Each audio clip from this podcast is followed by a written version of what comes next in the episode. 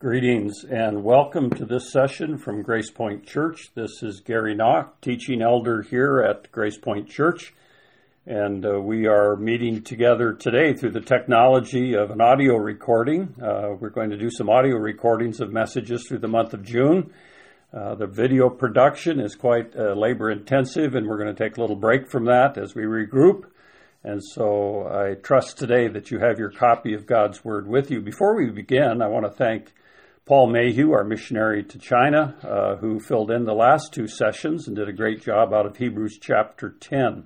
And I appreciate Paul for his friendship and his partnership in ministry and value him greatly. And also, I value my church family, and we are glad you're here with us today. Also, we want to welcome any guests who may have found us today and are listening in. And today we are going to return to the letter to the Colossians. But before we return to that passage, I was thinking about uh, our national events of this past week and uh, the uh, murder of uh, the man in Minneapolis by the police or a policeman, and recognize that we as believers in the Lord Jesus Christ, we can contribute positively to a national conversation, and we have that choice, and we are called to be peacemakers. And so we do not want to become divisive in our comments or divisive in our social media posts, uh, but we want to be a blessing and represent the Lord Jesus Christ because we belong to Him. Uh, today we are going to return to the letter of Colossians and uh, the Apostle Paul. If you recall, it's been a few weeks since we've been here, but he's writing to defend the preeminence or the supremacy of the Lord Jesus Christ in the face of false teaching.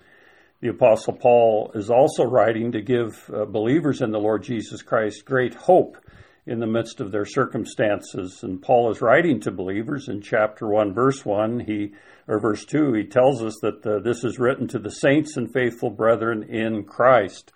And he wishes us grace and peace in that introductory statement. So if you have your copy of God's Word, turn to uh, the little letter of Colossians in the New Testament, and I'll do some review, and we will see how far we get. Uh, the last time we met, we were up through chapter 1, verse 23, and I'll do quite a bit of review this morning. Uh, to reset the context for us as we review. One of the values of an audio recording of a message is as you have your Bible in front of you, whether it's a leather bound or in book form or whether it's on a digital device, is that it will help you just listening to concentrate on the Word of God because any outline that is given to us is given to us through the Word. The Bible is speaking to us. Uh, we don't determine the meaning from outside of the Bible, but the Bible declares its meaning to us through the power of the Holy Spirit and God Himself. So we are glad you're here with us today. Let me open in prayer. Heavenly Father, thank you for this day of life. Thank you for blessing us with one another. And even though, Lord, we are separated from one another physically, we are still one in Christ, and we are the body of Christ, part of the body of Christ that began on the day of Pentecost and is ongoing until you bring us to consummation. And Lord, I thank you for your word and pray that we would have understanding, that your Holy Spirit would lead us and guide us and teach us this day. And Lord, I pray for our nation, pray for our president, others in leadership and in places of influence. Uh, Lord, that they would seek your will. And Lord, it looks very grim out there to, from our perspective, and let, and yet, Lord, we know that uh, you are sovereign. You are bringing all things uh, to the point of glorifying you and for the good of your people.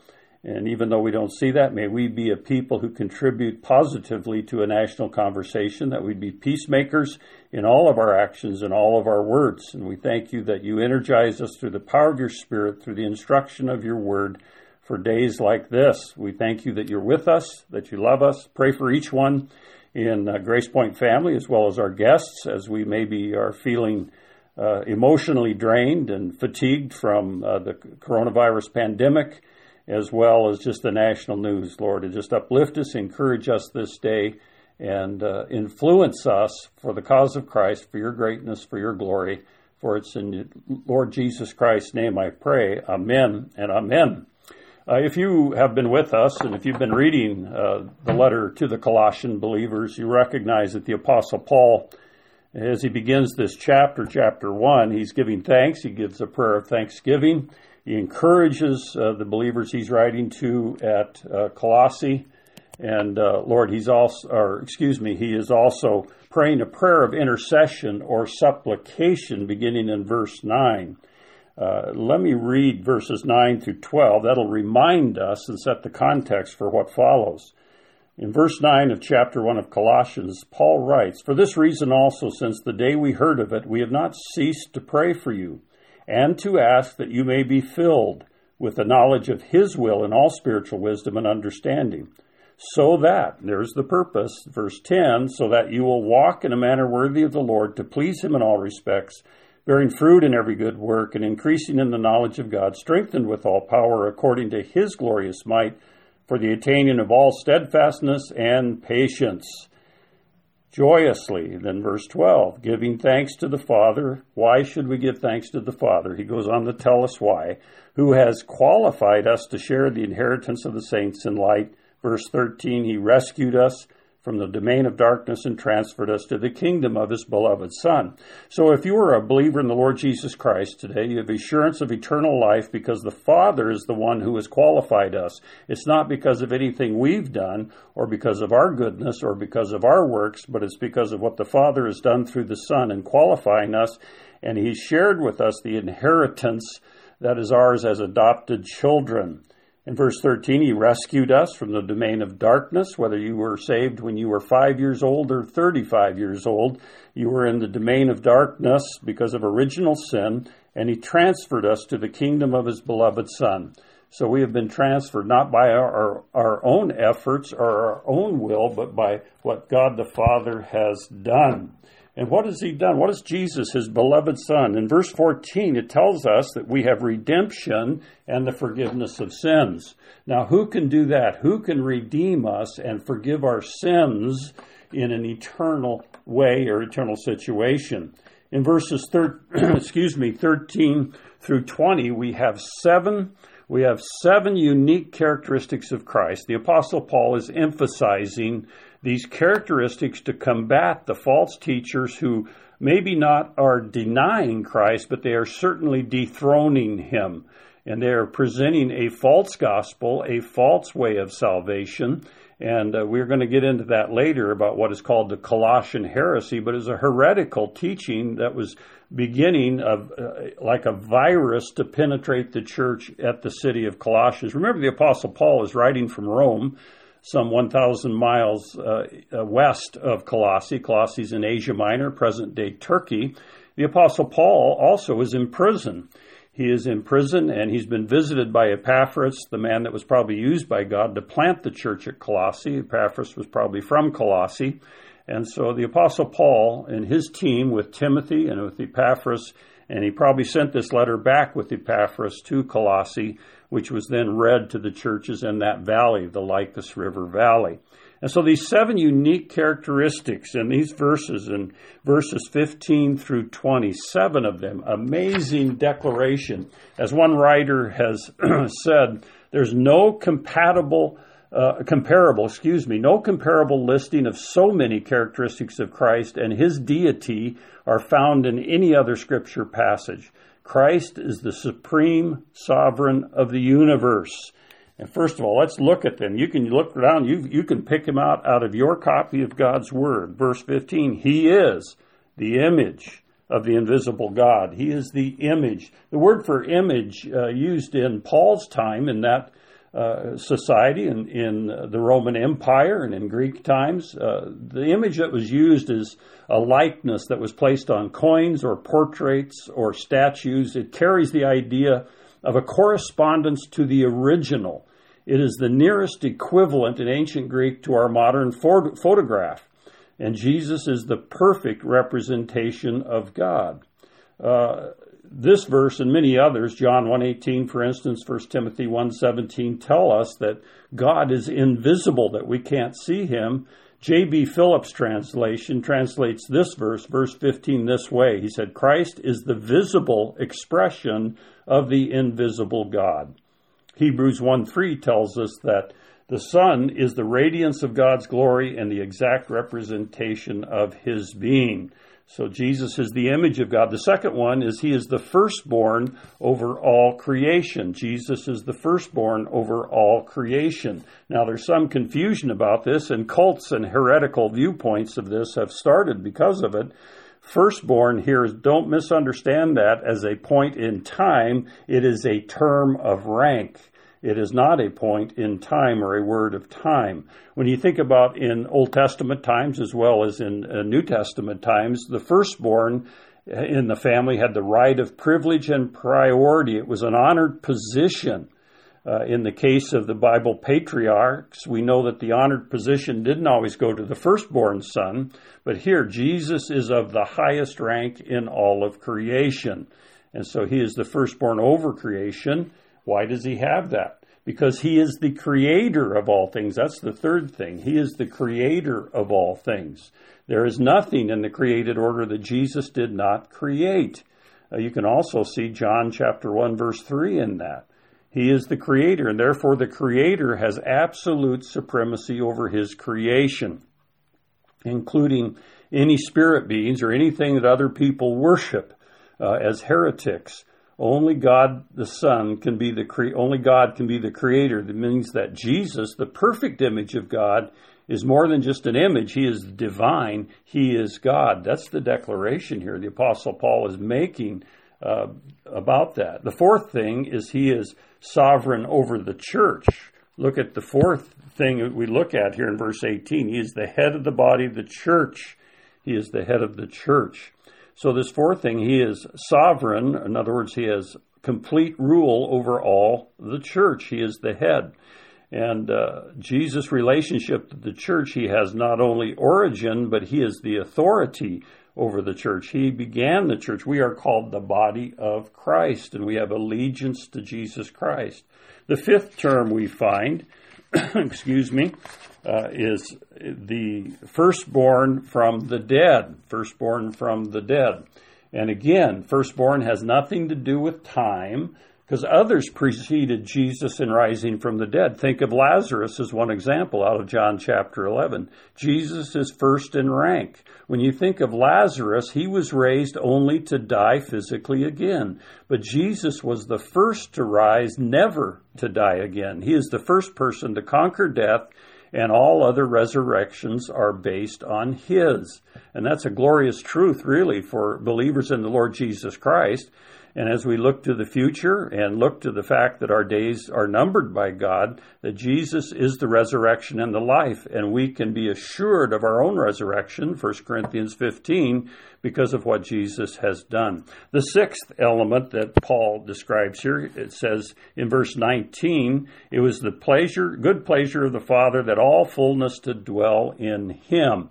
All of fullness resides in Jesus Christ and the full embodiment of God's attributes and his saving grace in that in in that verse. And in verse 20 it says he reconciles all things to himself. And this is a key term that Jesus Christ is reconciling all things unto himself.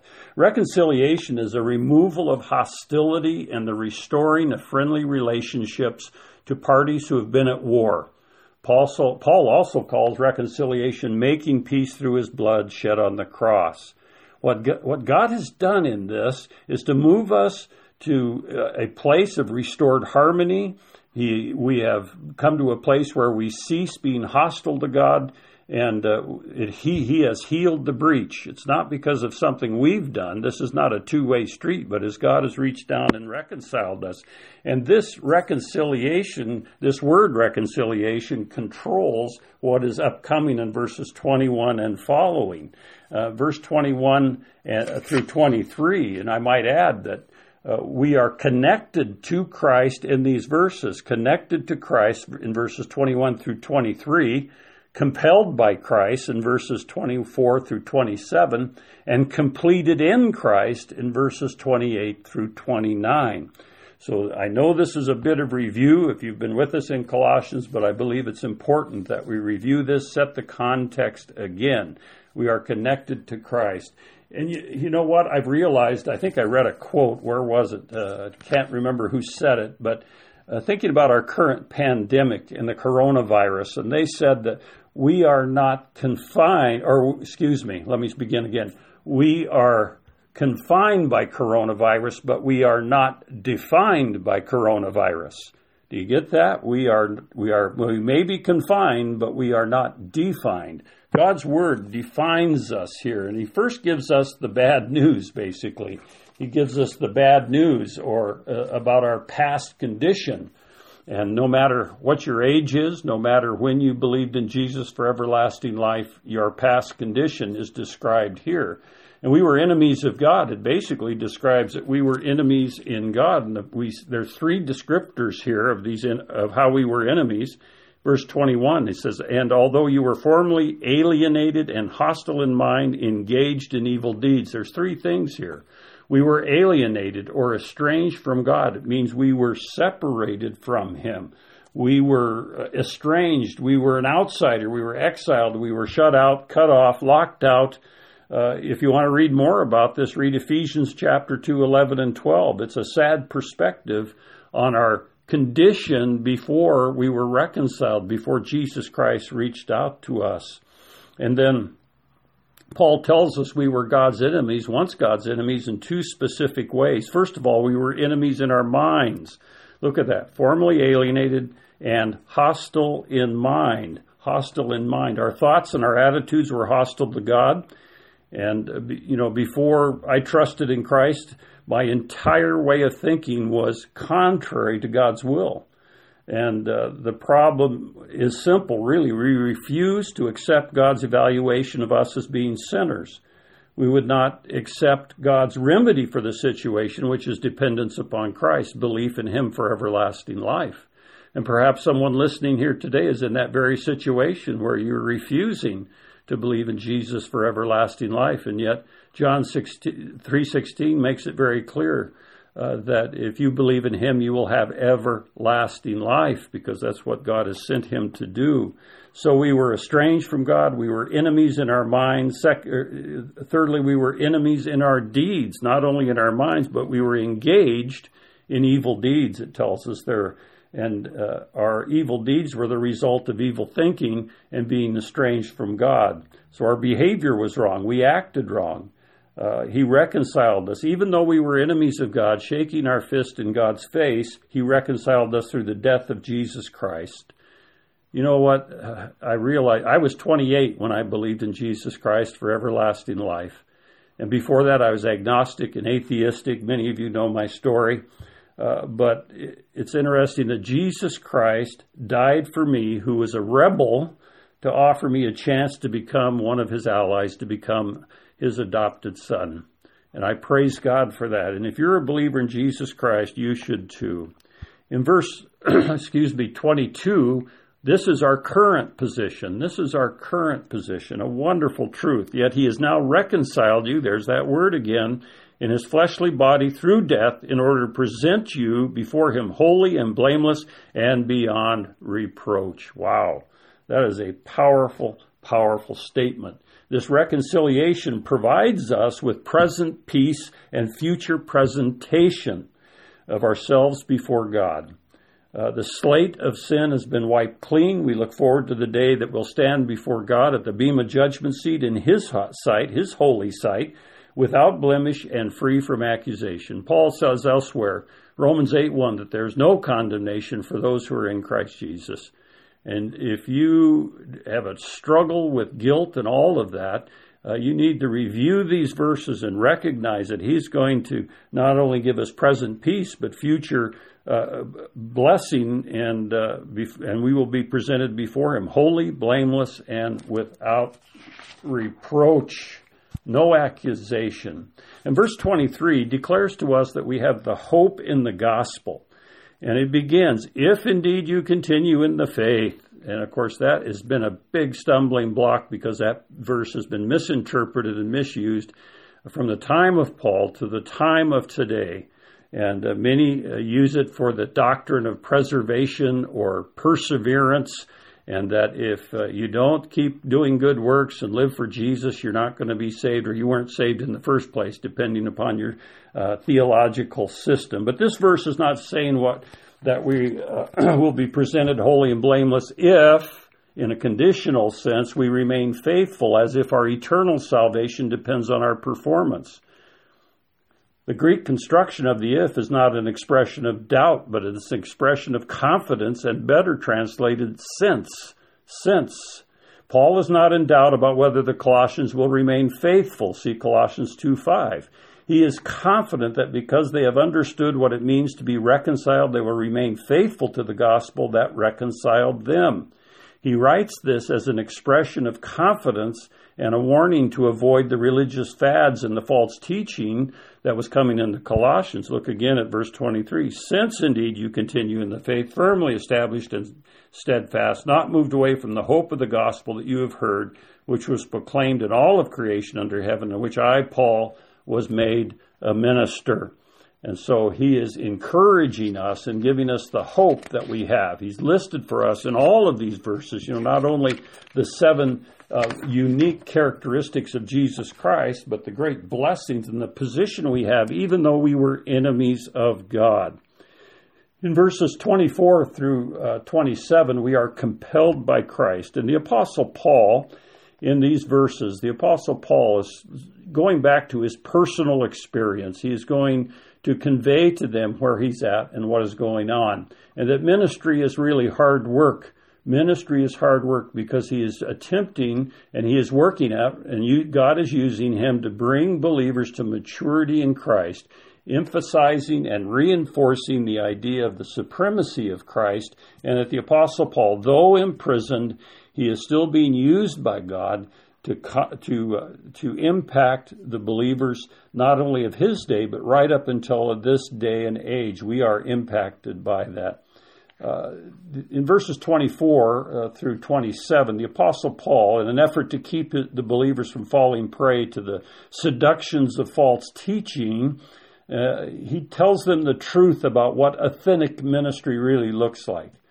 And I know that some of you will, this will be a shock to you, but authentic ministry involves suffering.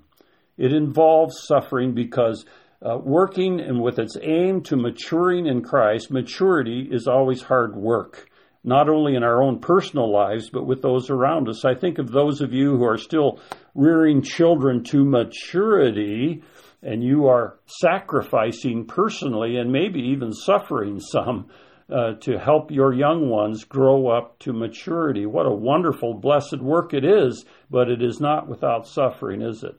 And so the Apostle Paul, it's in a sense, he's bringing up uh, the children of God, the children of the Lord Jesus Christ in Colossae, where he's addressing them. He wants them to grow up and to be mature in the Lord Jesus Christ. The Apostle Paul is talking about suffering for the sake of the gospel because he knew suffering uh, in his own life was up close and personal. He was writing from prison, and uh, you know he didn't just want to go there because it was a great place to work or write, nice and quiet. He wasn't there because it was a pleasant place, but Paul had encountered suffering, but yet he was rejoicing in what he suffered. Notice that in verse 24. I rejoice in my sufferings. Why? For your sake. Boy, talk about sacrifice. He was willing to suffer for the sake of others, for the church of the Lord Jesus Christ. Uh, Paul's attitude uh, is, is about others and about glorifying the Lord Jesus Christ. I'm going to stop there and we'll pick this up, up again in our next session. But I encourage you to this week read again through the book of Colossians. It's just a few pages. I think in my copy it's about five, four and a half, five pages, and very uh, short but yet very full letter. It is amazing. The more I read it, the more I prepare these messages, the more I'm impressed with how much is packed into these words. No extraneous words are used in this letter or in any place in Scripture, actually.